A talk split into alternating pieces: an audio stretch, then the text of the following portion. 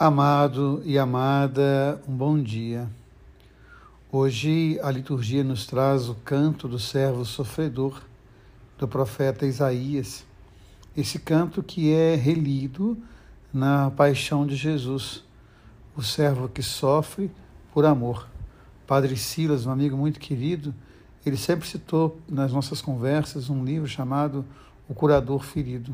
Jesus é aquele que nas suas feridas cura as nossas feridas. Ele é o nosso curador e acolhe as nossas feridas.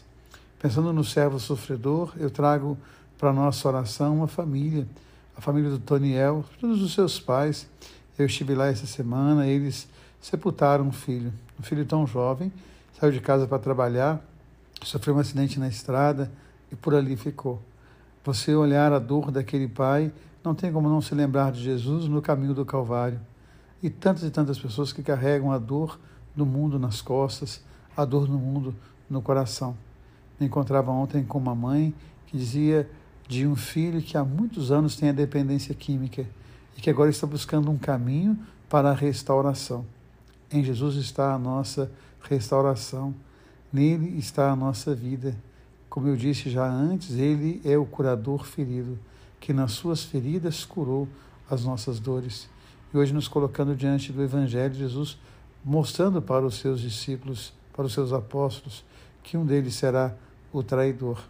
É muito interessante a vida de Jesus, porque ele se vê cercado de pessoas frágeis, como nós somos frágeis, pessoas que às vezes traem, que às vezes negam, que às vezes fogem, assim como nós muitas vezes o fazemos.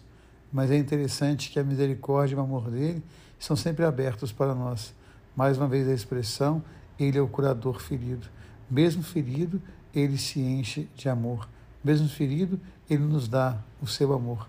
Havia uma canção que eu escutava quando adolescente, chamada Rosa de Saron, né, que falava de alguém que na sua ferida, que na sua dor, manifestou todo o seu amor. Que a gente possa celebrar essa Semana Santa, vivendo a nossa Jerusalém, a nossa, a nossa Yerushalom, a nossa casa de Deus, a nossa tenda de paz, esse momento de intimidade com Jesus, encontrar nele o sentido maior para a nossa vida, para o nosso amor. Deus ama você, Deus ama em você. Amém.